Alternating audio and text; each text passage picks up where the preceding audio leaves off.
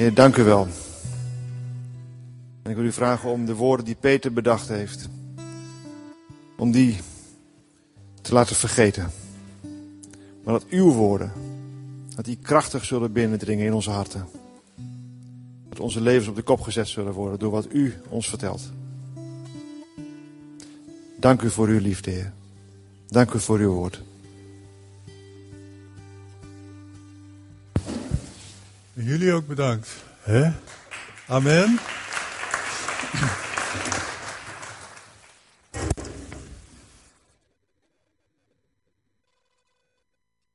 Ik wil vanmorgen verder gaan met het onderwerp verbondenheid. Want verbondenheid, daar kunnen we zoveel van leren vanuit het woord en de principes die God daarin gelegd heeft. En een paar zondagen terug ben ik daarmee begonnen.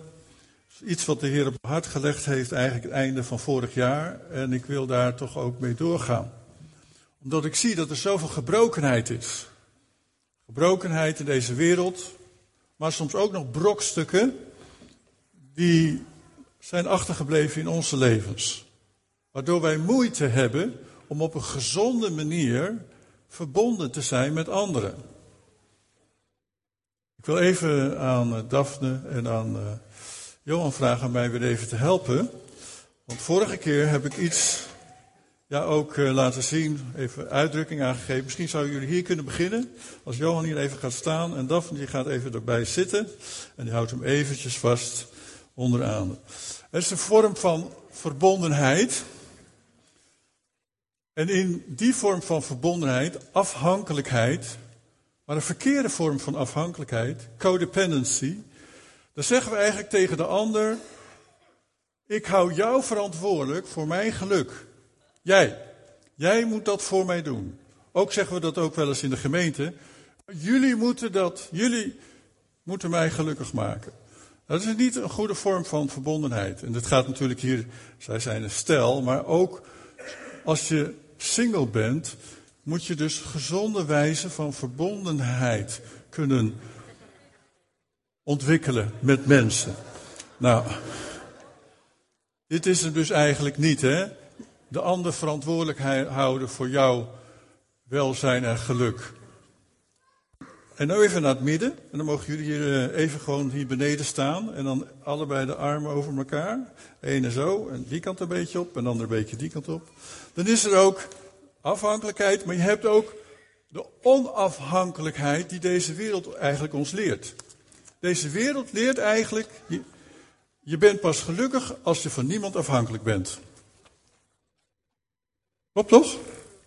Moet je maar opletten hoe men dat erin pompt. Je bent pas uh, goed bezig als je van niemand meer afhankelijk bent. Onafhankelijk. Is dat bijbels? Klopt dat? Spreekt God daarover? Dat is dus ik. Ik heb jou niet nodig. Ik heb alleen mezelf nodig, eigenlijk. Nou, Adam, je hebt het ook geprobeerd, zonder Eva. En God, Vader, Zoon en Heilige Geest zagen van, dat is niet goed. Zij hebben net zoveel recht op relatie, hè, dus op, op verbinding, verbondenheid met elkaar, met een ander, als dat wij dat hebben, Vader, Zoon en Heilige Geest. Daarom schiep hij Eva. Maar daarna kwamen de kinderen en kwam ook contact gewoon tussen mensen. En Gods bedoeling was daarmee dat die mensen gewoon, en dan mogen jullie nog één stapje verder, die kant op even, dan kunnen we het uit elkaar houden, elkaar een hand geven. Dat wij verbondenheid op een gezonde manier met elkaar vinden. En daar hoort het woordje wij bij. Wel, wat denk je waar de gemeente eigenlijk in past? In dit? In dit?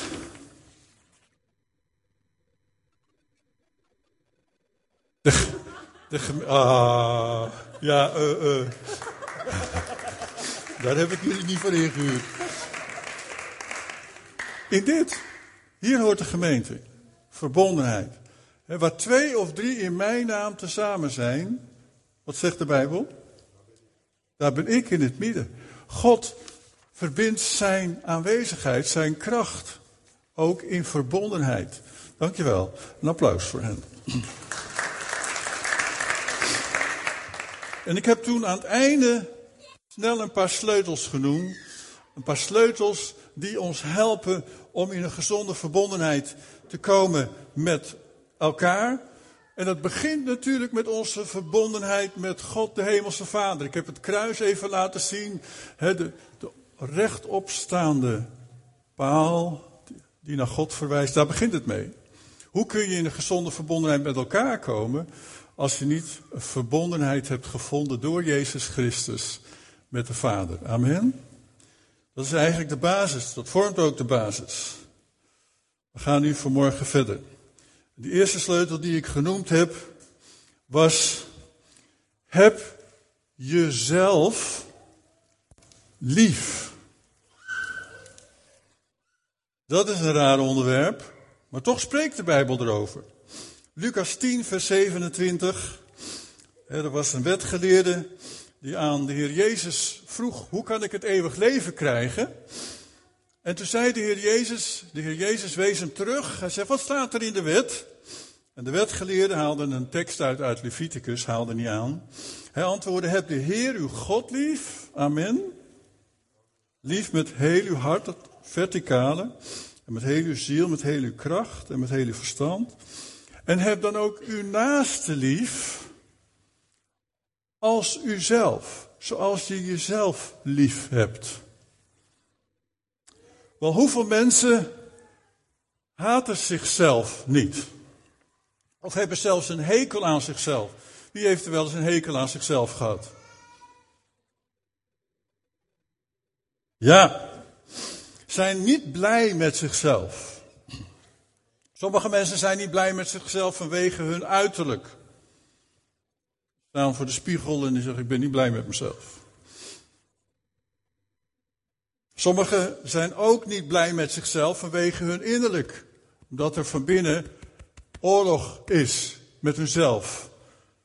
Ze komen in conflict met hunzelf of hebben conflicten gehad. Dingen van hun karakter. Dingen in hun gedrag waar ze dan later echt. hè? Vroeger denk je. zo, over jezelf. Had ik dat nog niet anders kunnen doen? Wat een rot vent ben ik eigenlijk. Dan kun je blij zijn met jezelf. Kun je jezelf lief hebben? Kun je gewoon blij zijn met jezelf? Want ik denk dat als je verbinding zoekt met de ander, heeft dat alles te maken met of je met, in verbinding staat met jezelf. Met jouw innerlijk, een gezonde verbinding. Hou je van jezelf? Of wijs je jezelf telkens af? Keur je jezelf telkens af? Je bent goed genoeg. Heb je moeite met jezelf te aanvaarden? Nou, ik, je zult ze de kost, de kost moeten geven hoeveel mensen daarmee worstelen. Op een gezonde manier van jezelf houden ligt een grondslag van een gezonde verbondenheid kunnen ontwikkelen met andere mensen. En jezelf liefhebben is dus niet iets zondigs. Is ook niet vleeselijks of zo. Maar het is een bijbels gegeven. En zelfs een geestelijk gedrag. Kunnen we over nadenken. Hoe kun je nou geloven? Hoe kun je nou geloven dat andere mensen jou aanvaarden zoals je bent? Dat God jou aanvaardt zoals je bent? Als je dat niet eens zelf kunt ervaren, aanvaarden zoals je bent.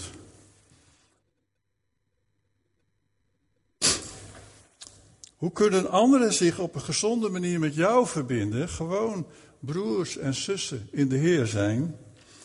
Als je niet op een gezonde manier met jezelf kunt omgaan. Er zijn zoveel mensen in oorlog met zichzelf. En ze voelen zich daarom rot. Laat ik het zo maar even noemen. Er was eens een kind die terwijl haar vader sliep, een beetje Limburgse kaas in zijn snor deed. Kennen jullie Limburgse kaas? Nee? Nou, ik hoop het maar niet. Maar goed, een beetje Limburgse kaas op haar hand en dat deed ze in zijn snor terwijl hij sliep. En toen hij wakker werd, werd zei die vader, het stinkt hier. Het stinkt hier. En hij liep naar de keuken en hij zei, het stinkt hier ook. En toen liep hij het hele huis door en, zegt, en zei, het hele huis stinkt. Helemaal in paniek rende hij naar buiten. En hij zei, de hele wereld stinkt. Ja. Gebrokenheid van binnen. Gebrokenheid van binnen beïnvloedt je verbondenheid met andere mensen. Wist je dat? Dat is wat. God wil dat je jezelf lief hebt zoals Hij jou lief heeft. Ik heb een keer gehoord en ik was er helemaal kapot van eigenlijk toen ik erover nadacht. Zelfs al zou ik de enige zijn die hier op aarde geleefd zou hebben, zou God nog Jezus zijn zoon hebben laten sterven, alleen maar voor mij. Als verzoening voor mij alleen. Daar kan ik gewoon niet bij. Weet je dat? Daar kan ik gewoon niet bij. Zou u dat zelfs. Houdt hij zoveel van me? Ja, hij houdt zoveel van mij. Hij houdt zoveel van jou. En als hij zoveel van jou hoort en houdt en zoveel van mij houdt. Waarom heb je dan eigenlijk een hekel aan jezelf? Wat is dat? Dat is toch oorlog, constant maar in conflict zijn met jezelf. Gebrokenheid is het tegenovergestelde van verbondenheid. God wil dat je jezelf leert liefhebben. Klinkt heel raar, maar het is wel een hele, hele belangrijk principe. Zoals Hij jou lief heeft. Het heeft niets te maken met trots of met zelfgerichtheid. En het is ook niet van de boze. God vraagt of wij onze zelfhaat, onze hekel aan onszelf, los willen laten. Om ons over te geven aan zijn liefde en zijn genade. Heb je dat wel eens gedaan? Zeg maar ook, Heer, dank u wel. Met al mijn gebrokenheid. Misschien die ik denk dat ik allemaal heb. En alles wat niet goed is gegaan. U houdt van mij. Ik snap er niks van. Kan ik ook nog een klein beetje van mezelf houden? Kun je nog een beetje van jezelf houden? Matthäus 22, vers 35 tot 40. Laten we even een paar teksten achter elkaar lezen. Om hem op de proef te stellen, vroeg een van hen, een wetgeleerde meester, wat is het grootste gebod in de wet? En hij antwoordde, heb de Heer uw God lief met uw hele hart, met heel uw ziel, met heel uw verstand. Dat is het grootste gebod. En het tweede daarin is gelijk, heb uw naaste lief als uzelf. Deze twee geboden zijn de grondslag van alles. Wow. De grondslag van alles wat er in de wet en de profeten staat.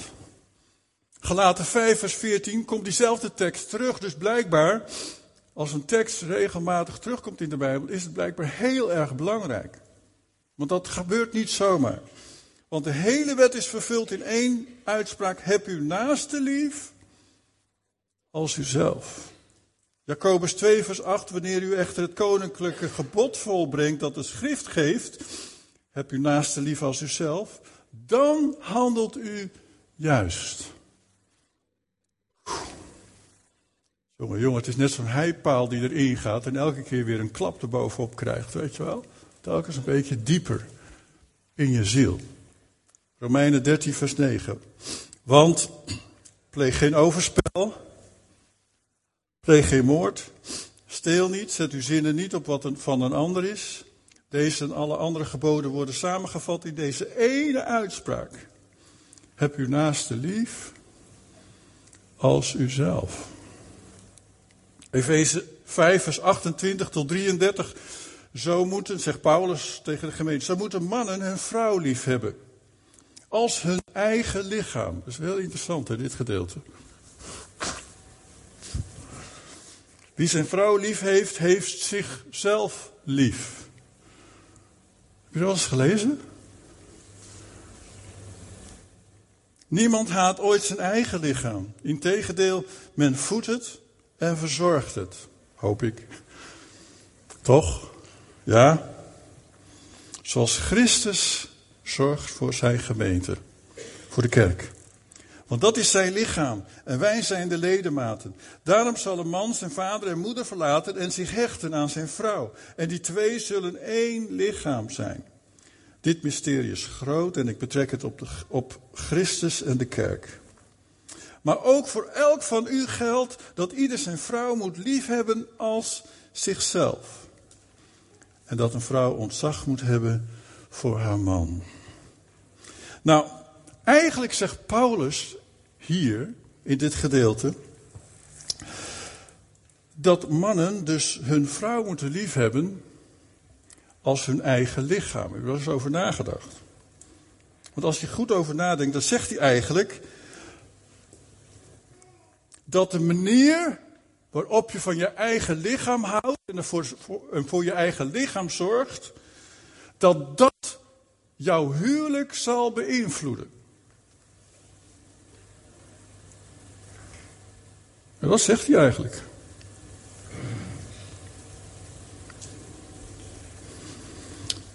Je verbondenheid met anderen wordt beïnvloed door de relatie die jij hebt met jezelf. Denk even aan die Limburgse kaas. Als jij geen goede relatie hebt met jezelf, als je jezelf haat, als je zelf alleen maar op je falen en op je tekorten kijkt, dan is het alsof je die bril op hebt en alles wat je, wat je daar doorheen ziet, wordt daardoor beïnvloed.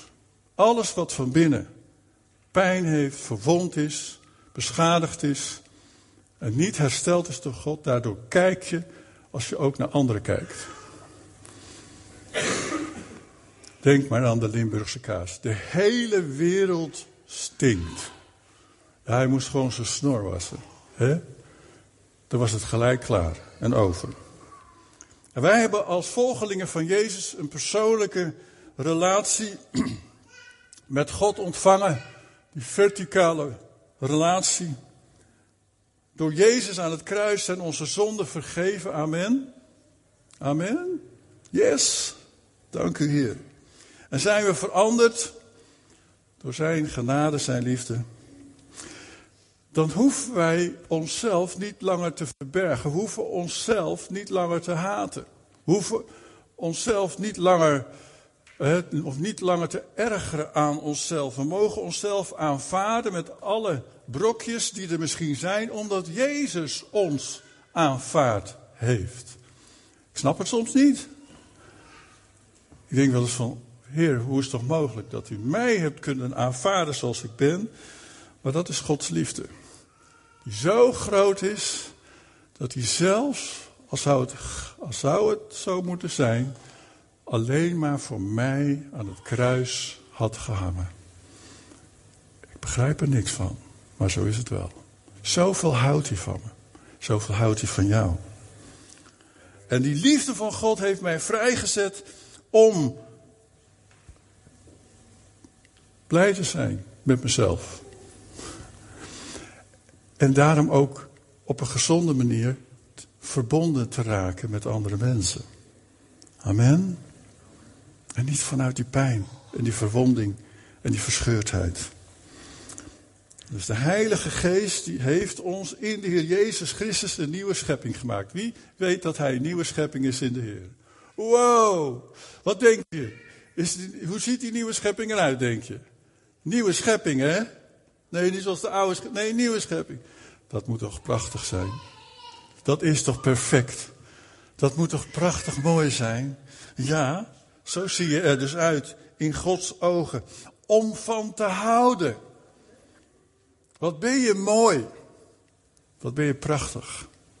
Hier, van binnen. En misschien ook van buiten. Leer van jezelf te houden zoals God van je houdt.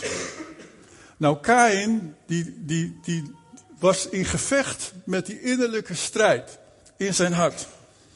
Kain worstelde met die dingen. Hij zat God was, hij zat zichzelf dwars, had, was gefrustreerd en daar bleef hij in hangen. En uiteindelijk maakte hij zijn hele familie ermee kapot, doordat hij zijn broer Abel doodde.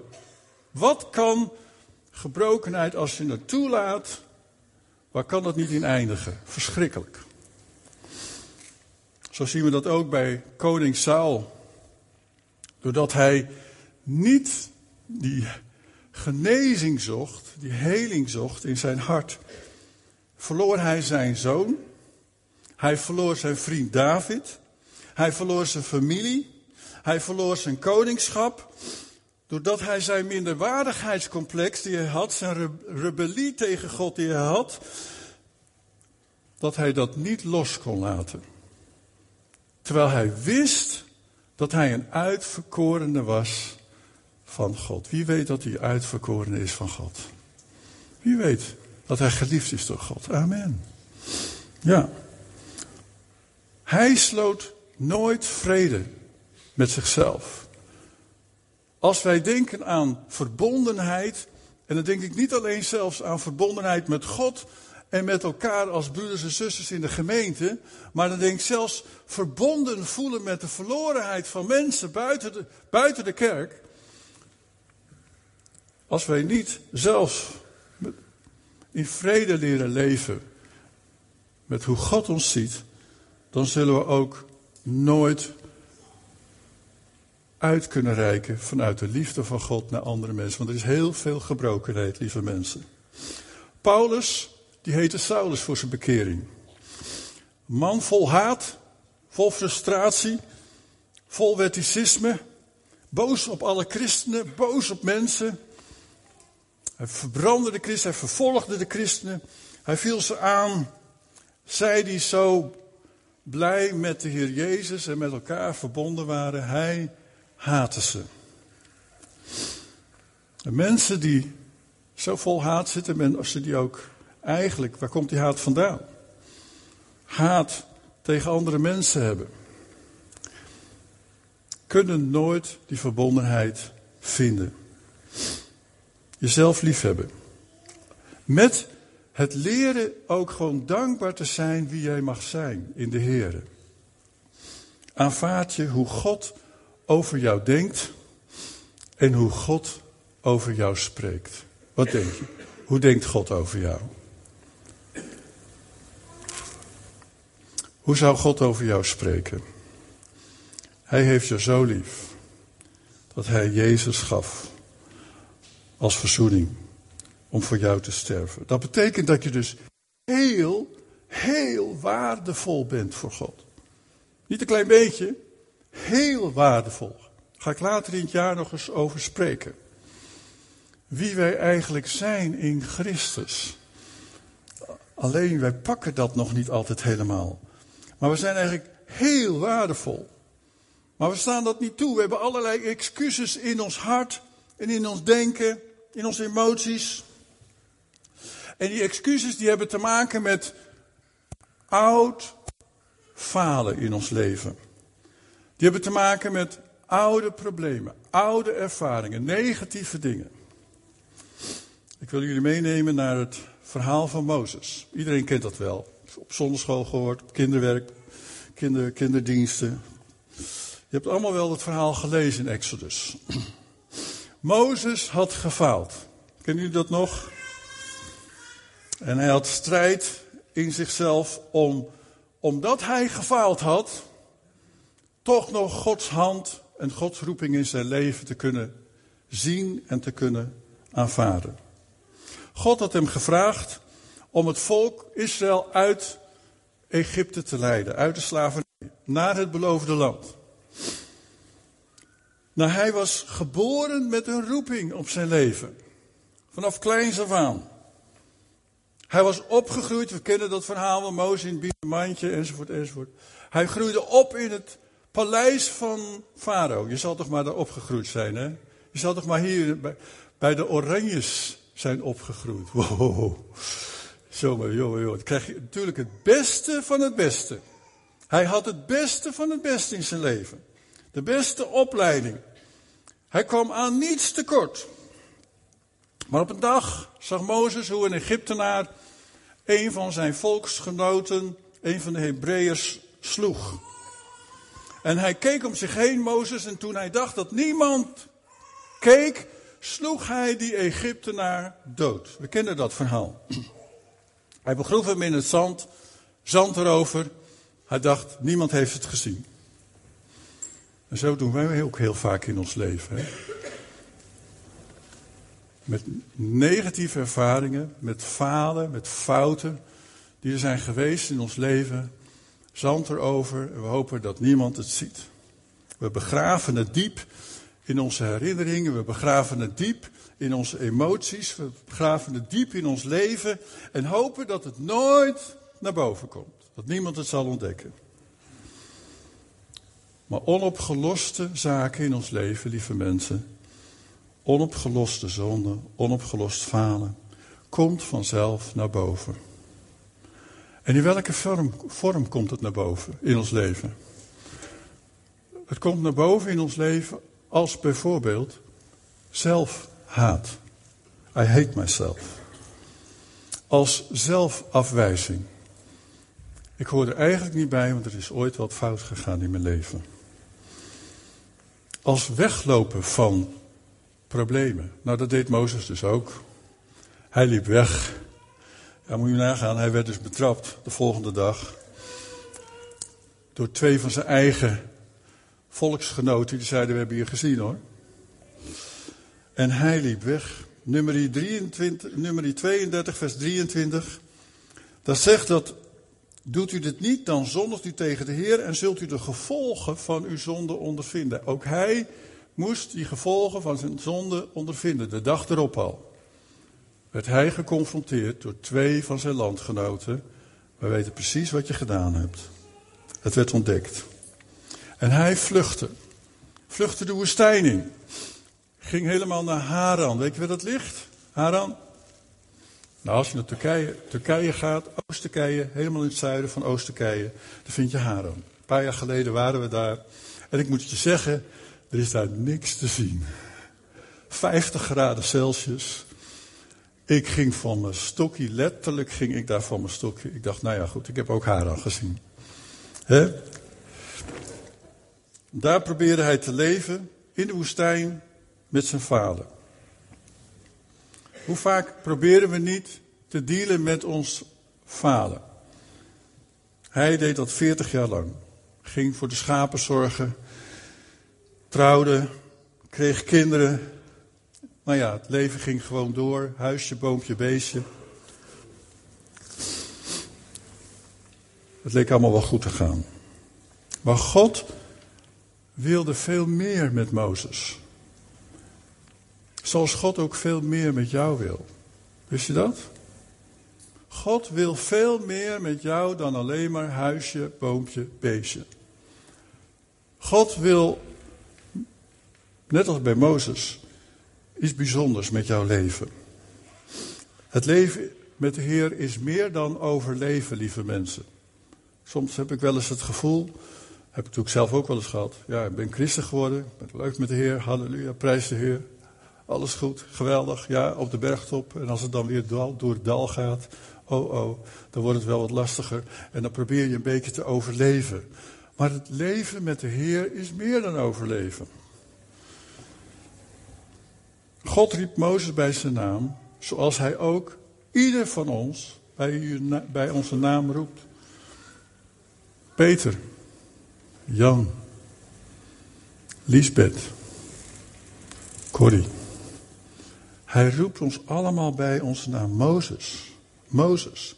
Ik ben de God van je vader, de God van Abraham, Isaac en Jacob. Exodus 3, vers 6. En Mozes bedekte zijn gezicht, want hij durfde niet naar God te kijken. Gebrokenheid in zijn leven. Gebrokenheid. Er was op dat moment niet die verbondenheid die er, die er had kunnen zijn. Maar door zijn gebrokenheid in het verleden schaamde hij zich. Kon ook natuurlijk dat heilige van die brandende braambos ook niet aan. En bedekte zijn gezicht. Er zijn momenten in ons leven waar we eigenlijk zo naar liefde hunkeren. Maar tegelijkertijd ons ervoor verbergen. Terwijl God zich naar je uitstrekt. Maar eigenlijk ook denken van ja, nou ja goed, er is eigenlijk te veel niet goed gegaan in mijn leven. Ik verdien dat eigenlijk niet. Liefde van God hunkeren, maar ook verbondenheid met andere mensen. Dat gebeurde bij Mozes. Hij was een moordenaar, hij was eigenlijk een mislukkeling. Hij liep weg voor zijn eigen vader. Maar nu stond hij bij die brandende braambos. Hij stond nu op heilige grond. Zoals ik geloof vanmorgen dat waar wij nu zitten, ook al is het een schoolgebouw, voor God en voor het werk van de Heilige Geest. Dit is heilige grond, lieve mensen.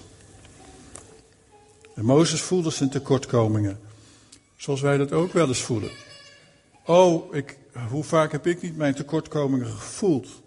Juist als er soms nieuws op mij afkwam. Ik weet een paar keer in mijn leven, Corrie en ik kunnen daarvan getuigen, dat wij op kruispunten kwamen. Dat we enorme nieuwe uitdagingen eigenlijk naar ons toe kwamen.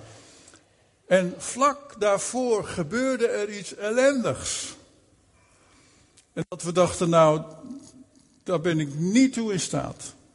Dat, dat, dat, dat gaat niet gebeuren, dat kan ik niet.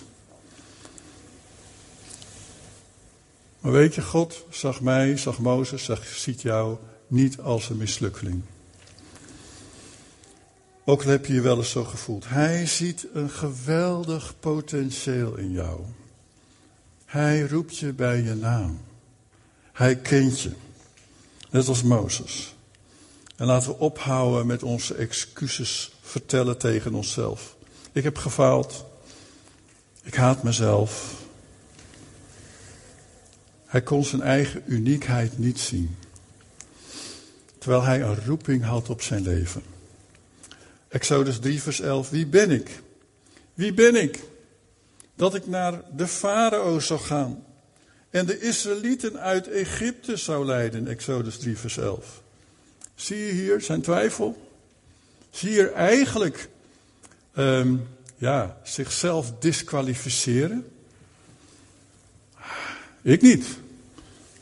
Hoe vaak heb ik dat niet gezegd in mijn leven? Toen nieuwe uitdagingen naar ons toe kwamen. Weet nog wel, ik was 30 jaar. Ik was 30. Nou, dan ben je heel jong hoor. In mijn, voor mij wel. Ik was 30 jaar, toen werd ik gevraagd om een, om een ellendige situatie in Indonesië. Waar echt heel veel problemen waren geweest waar een bijbelschool helemaal in de puin lag, letterlijk en figuurlijk, werd ik gevraagd om als 30-jarige jongen, samen met Corrie en de kinderen, om daar naartoe te gaan en om te proberen om die situatie te redden. Nou, ik keek, ik keek Corrie aan en ik zeg, misschien een ander, maar ik niet. Dat ga ik echt niet redden. Daar ben ik niet voor in de wieg gelegd. Nee, dat is een vergissing van de Heer. Maar de Heer sprak, nee jij. En ik ging erheen met trillende knieën, zal ik je vertellen. En ik ging erheen echt zo van, Heer, als u niet voor mij uitgaat, dan wordt het helemaal niks. En de Heer is zo getrouw gebleven, zo getrouw geweest.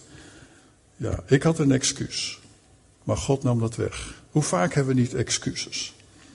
We hebben excuses omdat anderen me afwijzen. Omdat anderen me niet mogen. Dat vullen we dan heel vaak in. Hè? We vullen heel vaak in wat, wat wij denken dat anderen over ons denken. Ken je dat? Oh man, man, man. Ik heb iets geleerd van Corrie. Dan moet je gewoon aan Nivea denken. Ja, ik maak geen reclame voor een drogisterij. Maar Nivea, dat staat voor niet invullen voor een ander. Makkelijk hè, Nivea? Niet invullen voor een ander. Nee. Waarom maak je, praat je jezelf ziek? Waarom laat je dat, die stemmetjes toe? Terwijl het misschien helemaal niet zo is. Niet doen. Hij zei in Exodus 4, vers 1 tegen de Heer: Ze zullen me vast niet geloven en niet naar me luisteren. Ze zullen zeggen, de Heer is helemaal niet aan jou verschenen. Wie denk je wel dat je bent? En lieve mensen, ik heb dat wel eens zelf echt meegemaakt. Wie denk jij wel dat je bent? Wie denk je wel dat je bent? Nou, je gaat door de grond. Het enige dat je weet is, God is met mij. God roept mij. God ziet het anders. Hij heeft zijn hand op mijn leven. Oh, halleluja. Mozes was bang voor afwijzing. 40 jaar geleden, 40 jaar daarvoor was dat ook al gebeurd. Hij uh, was niet alleen teleurgesteld in zichzelf, maar hij was ook teleurgesteld in zijn eigen volk. Want twee van zijn eigen mensen hadden, wilden hem verraden. Wat hij gedaan had. Teleurgesteld. Niet alleen in zichzelf, maar ook teleurgesteld in mensen. Het is zo gewoon, lieve mensen, het is heel gewoon om anderen de schuld te geven van dingen. Oh man. Anderen de schuld te geven van jouw rotgevoelens. Oh man. Ik ben zo dankbaar dat de Heer Corrie in mijn leven heeft gegeven. Natuurlijk de Heer zelf in mijn leven, maar ook Corrie. Dat we samen hebben geleerd, in 50 jaar, bijna 50 jaar getrouwd zijn, dat we dat soort dingen niet toelaten. We gaan niet met schuldgevoelens, nare gevoelens leven. Schuldgevoelens, kijk als je schuldig bent, dan weet je het. Ga je naar de Heer, zeg Heer, fout gegaan, vergeef me. Maar schuldgevoelens worden heel vaak op je geladen door middel van manipulatie. lieve mensen, dat is tovenarij. Niet toegeven. Niet aan meedoen. Houd het buiten. Je zegt, ik ben van Hem. Ik ben van de Heer.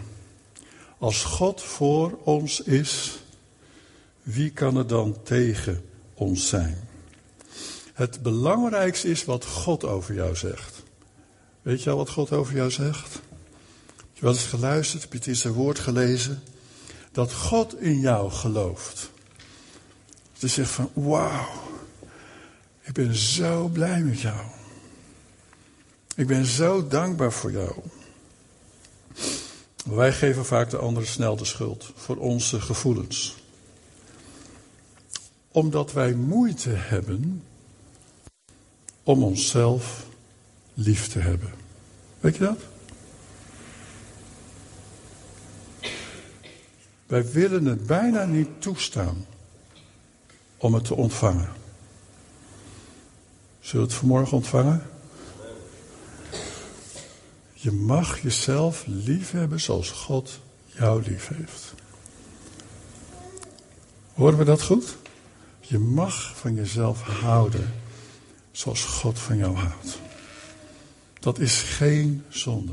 Je mag blij zijn met jezelf. Ja, je bent uniek. Ik ook. We zijn allemaal uniek. En we hoeven niet op elkaar te lijken. Is dat niet geweldig? Je mag gewoon helemaal uniek jezelf zijn. Een ander excuus is: God, eigenlijk bent u de schuld van mijn falen. Mozes, die keek naar zijn onbekwaamheid in het spreken. En, uh, en, en, en beperkte daarmee zijn mogelijkheid om God te dienen. Hij zegt, ja, maar ik, ik ga niet naar Farao, want ik kan gewoon niet goed praten. Dus ik ga eigenlijk niet. Hij beperkte zijn, de mogelijkheid om God te dienen en zijn volk te bevrijden, te helpen te, onder de Egyptenaren hè, te vluchten, weg te komen.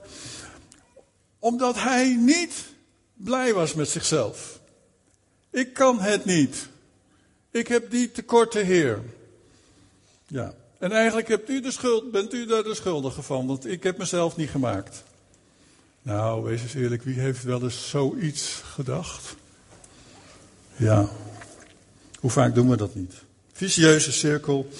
En eigenlijk is dat de vicieuze cirkel van die innerlijke gebrokenheid, lieve mensen. Die innerlijke gebrokenheid die we dan nog in ons dragen. Hoe kan je daar nou uitstappen? Hoe kan je daar nou uitstappen? Wel, in de eerste plaats, dat zijn de sleutels. Sleutel 1, maar dan komt er A, B, C, D. Kies om vanuit één bron te leven. Waardoor zijn we zo vaak in de war in ons leven?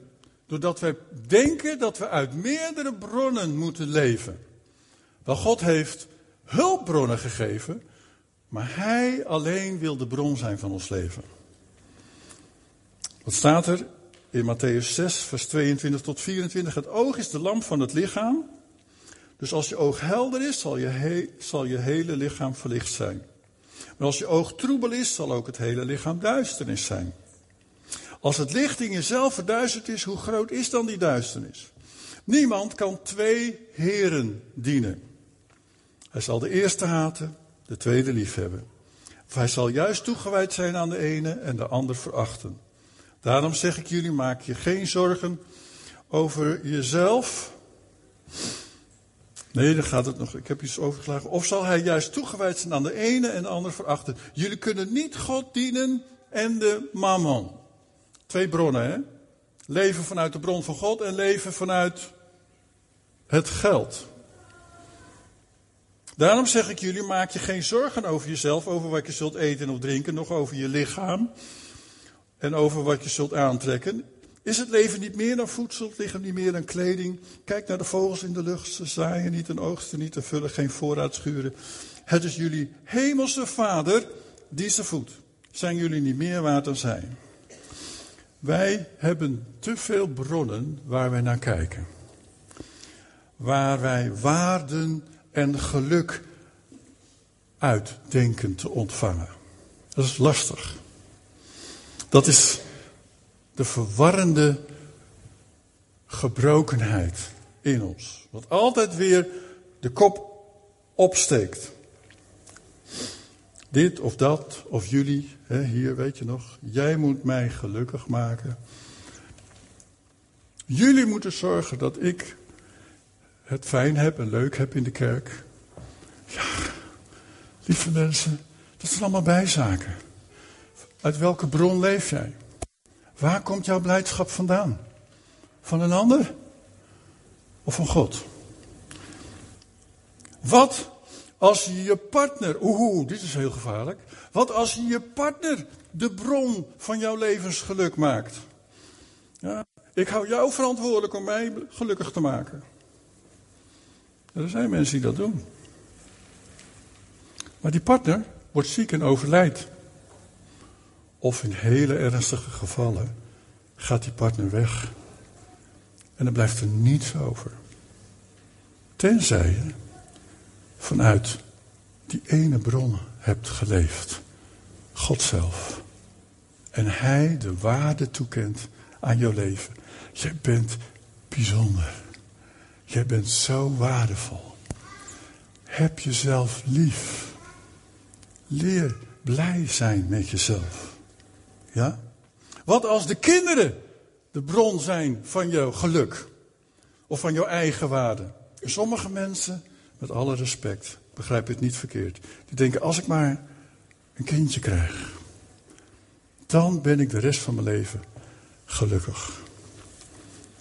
Maar kinderen groeien op. Hek hoor. Onze oudste dochter is uh, in, de, in de 45, 46, 45. Ja, ze gaan dus al op een gegeven moment het huis uit. En dan heb je niks meer, empty nest. En dan ben je nog alleen met, met z'n tweetjes. En dan hoop je niet dat de ander de bron is van jouw geluk. Want als hij dan ook wegvalt, Corrie werd dodelijk ziek. Vijf jaar geleden. En toen heb ik wel even gedacht, wie, wie ben ik nou dan? Wat blijft er van mij over? Ben ik? En waar is mijn levensgeluk? Bij wie haal ik het? Bij God? Of hou ik een ander daar verantwoordelijk voor? Wat als de werk de bron is waar je uit denkt te kunnen leven? Ja, ik ben wel christen, ik heb God, maar mijn werk? Wat als je je baan verliest? Kan gebeuren. Ik denk dat er slechts één veilige bron is om uit te leven, lieve mensen. Eén. En dat is God zelf. Amen. Laten we dat nooit vergeten. En als je hier komt in de gemeente, dan hopen we dat we elkaar daarin kunnen aanmoedigen. Van leef uit die ene bron. Verwacht het niet van al. Oh ja, we hebben hulpbronnen. Maar ga niet leven. Laat, denk niet dat dat andere jouw levensgeluk moet bepalen. God wil het in jouw leven zijn. 1 Johannes 3, vers 1 en 2. Bedenk toch hoe groot de liefde is die de Vader ons, jou dus ook, heeft geschonken. Wij worden kinderen van God genoemd en dat zijn we ook. En dat de wereld ons niet kent, komt doordat de wereld Hem niet kent. Geliefde broers en zussen, we zijn nu al kinderen van God. Wat we zullen zijn is nog niet geopenbaard, maar we weten dat we aan Hem gelijk zullen zijn wanneer Hij, de Heer Jezus, zal verschijnen.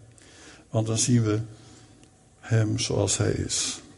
God geeft mij, God geeft jou je eigen waarde. Dus ik hoef niet afhankelijk te zijn van een ander. Om mij die eigen waarde of dat blij zijn met mezelf om dat mij te geven. Ik kan het van God ontvangen. Ik ben zo blij. Aanvaard ook je uniekheid. Ik heb een probleem in mijn leven. Ik kwam in verschillende testen naar boven. Peter heeft een probleem in zijn leven. Ik zie mijn eigen uniekheid niet. Blijkbaar wil ik dat niet zien. Blijkbaar kan ik dat niet zien. Heel gek.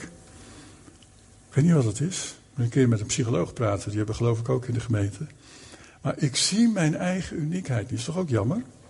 Eigenlijk heel jammer. God wil dat je je eigen uniekheid ook ziet. Nou, andere mensen zien dat wel en die bemoedigen mij dan soms. Hè? Van wat jij, wie jij bent, wat jij doet. Hier in de gemeente, zoveel gaven en talenten. Wat je, dat is zo fantastisch. Man, wat een uniek mens ben jij. Wat een uniek persoon ben jij. Ja, maar ik, ik loop alleen maar achter een rollator misschien, zeg je dan. Nee, je bent uniek zoals je bent. Voor anderen.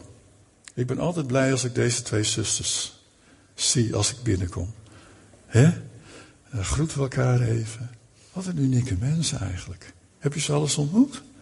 Wat een fijne, lieve mensen. En ze zijn er elke keer weer. God heeft ons allemaal uniek gemaakt.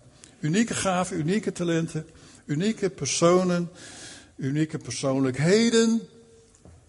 Ja, unieke ervaringen. Je hoeft dus een ander niet te kopiëren. Halleluja. Je hoeft dus een ander niet te kopiëren. Zeg amen. Oh, amen. Zelfs Leefzutphen hoeft een ander niet te kopiëren. Yes. Amen. We hebben het begrepen. We mogen gewoon uniek zijn wie wij zijn als gemeente. Laatste twee dingen. Blijf niet treuren over de dingen waar je spijt van hebt. Laat het los. Stop. Stop met het aanbidden van je eigen fouten. Sommige mensen die doen dat echt. Die aanbidden de Heer. Maar oké, die fouten die hangen, hangen, nog steeds over hen heen. En, ze komen daar maar niet los van. Stop ermee. Laat het los. Als je vergeving hebt ontvangen bij het kruis, laat het dan ook niet achter. Wees niet als die boer. die met zijn zak met graan van 40 kilo langs de weg stond te liften. En gelukkig stopte er een boerenkar. Dus hij ging op die boerenkar zitten en nam die zak van, met graan weer op zijn nek. Terwijl hij op die boerenkar zat. Hielp dat hem? Nee dus. Als we bij het kruis geweest zijn in ons leven, wat het kunnen we elke dag. Laat dan ook los. Die dingen die je daar brengt, laat het los. Leef als een blij en vrij mens. En als laatste strek je uit naar Gods plan voor jouw leven. Hij had er eentje voor Mozes en hij heeft er ook eentje voor jou. Helemaal passend bij jou. Helemaal passend. Niet wat andere mensen jou aanmeten, maar wat past bij jou. Amen. Zullen we gaan staan met elkaar? Ja. ik Is het, is het in de, past het bij deze preek? Oké. Mag ik heel even de microfoon? Ja, kom maar, kom maar. Kom maar even bij me staan. Goedemorgen. Ik eh, krijg een beeld tijdens de aanbidding. En ik dacht, ik vind het eh, spannend om te doen. En ehm, toen had ik God om bevestiging gevraagd. En het eerste woord wat Peter zei was verbinding. Daar ging dit over. En ik zag eigenlijk een hele grote groep mensen rond een wit doek, een kleed, een dun kleed. En ze zaten allemaal op hun knieën. En iedereen pakte met twee handen dat kleed zo naar zich toe. En omdat ze een hele grote eh, rechthoek vormden, was het alsof er een soort canvas ontstond tussen. En dat waren wij. Iedereen van ons. En ik zag niet allemaal eh, mensen afzonderlijk, maar ik zag heel duidelijk heel veel mensen die dat kleed vastpakten. En op hun knieën zaten en zich daarover bogen. Buigden. Buigden. Boogden. Bogen. En ehm, eh, ze gingen God aanbidden. En wat er gebeurde was dat op de plek waar ze God aanbaden, allemaal dingen ontstonden op dat canvas. En er, er, gewoon een, een spel van kleuren en beweging. En sommige mensen deden dat met hun handen, die tekenden dat. En andere mensen, die schreven daar wat op. En andere mensen, die spraken daarover en er ontstond wat. En ik zag ook mensen die huilden daarop en er ontstond iets moois. En ik zag mensen die daar echt op lagen van verdriet. En er stond, ontstond wat moois. En het was net of God zei, elke vorm die jij brengt, en dingen die je achter je laat als wrok, is aanbidding voor mij. En elke persoon voegde wat toe. Of er nou een klein iemand was of een oud iemand. En er ontstond een heel mooi eh, groot wanddoek of zo. Zo'n zo'n enorm canvas. Maar het was door iedereen gemaakt. En het was zo mooi om te zien dat God eigenlijk eh, ons allemaal vroeg om die doek te spannen. En ons allemaal alleen maar vroeg om ons te buigen over de bron. En wat er uitkwam. En eh, dat, dat, dat die verbondenheid zo enorm was. Dat er geen één was die de, de leiding had. Of de hoogste kleur had. En ook dat, zo, dat verdriet zo sterk kwam als aanbidding. En dat wou ik met jullie delen. Dankjewel. Ja. Zullen wij ons. Oh, ik wil even eerst eindigen, kan dat? Ja? Zullen wij even onze hoofden buigen? Wat ik fijn zou vinden is dat wij een moment stil zijn. Weet je, we kunnen jullie ook vragen om naar het kruis te komen en dan laat je voor je bidden. En dat is ook heel goed. Doe elke zondag. Maar het is ook goed om zelf zaken te doen met God. Vanuit je eigen leven en je eigen hart. Ik weet niet wat er is in jouw leven.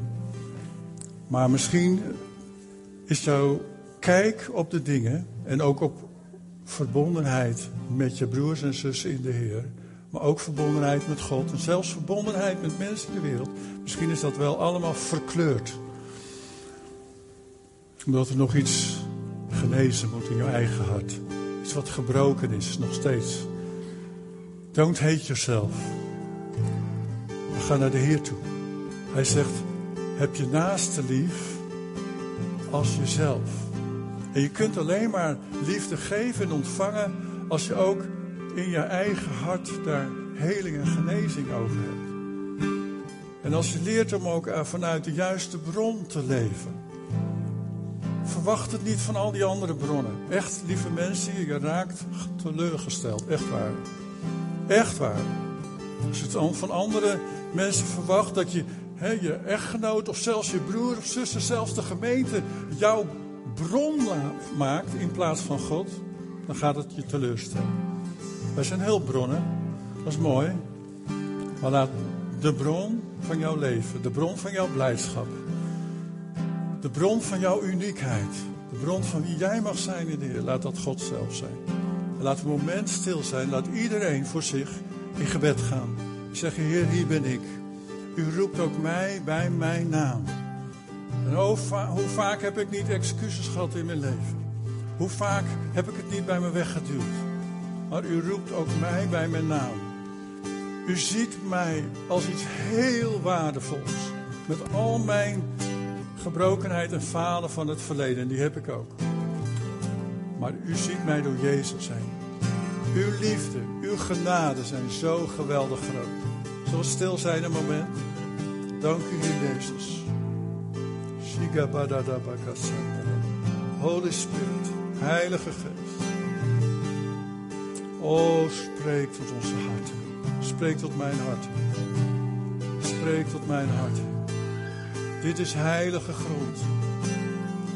Zoals de grond heilig was bij de braamstruik. Waar u riep. Mozes. Mozes. Zo roept u ons. En Heer, ik bid dat wij vanmorgen onze excuses mogen afleggen. En zeggen van Heer, hier ben ik. Dank u wel voor uw liefde. Help mij om mijn zelfhaat, om mijn zelfafwijzing, om dat af te leggen. Help mij om blij te zijn met mezelf, omdat u blij bent over mij. Help mij om een klein beetje van mij te houden, van mezelf. Omdat u van mij houdt. Dank u wel, Heer, dat u genezing geeft. En dat u daardoor ook ons wil helpen om in een gezonde manier ons met u en met elkaar te verbinden. Heer, als uw gemeente, deze gemeente verbonden mag zijn met andere gemeenten. Omdat u ons geschapen heeft voor verbondenheid. En ik dank u daarvoor, Heer. Dank u voor dit moment. In Jezus' naam. In Jezus' naam. Amen. En natuurlijk is er straks gelegenheid om ook gebed te vragen. Dat is er ook. Neem er ook eh, gebruik, maak er ook gebruik van. Bij het kruis zullen er straks ook mensen staan. Als je toch nog een persoonlijk gebed wil, of iemand wil vragen om met je te bidden, neem daar de gelegenheid toe. Amen. Ik geef het aan Johan. Johan. We gaan zingen Koning van Zutphen.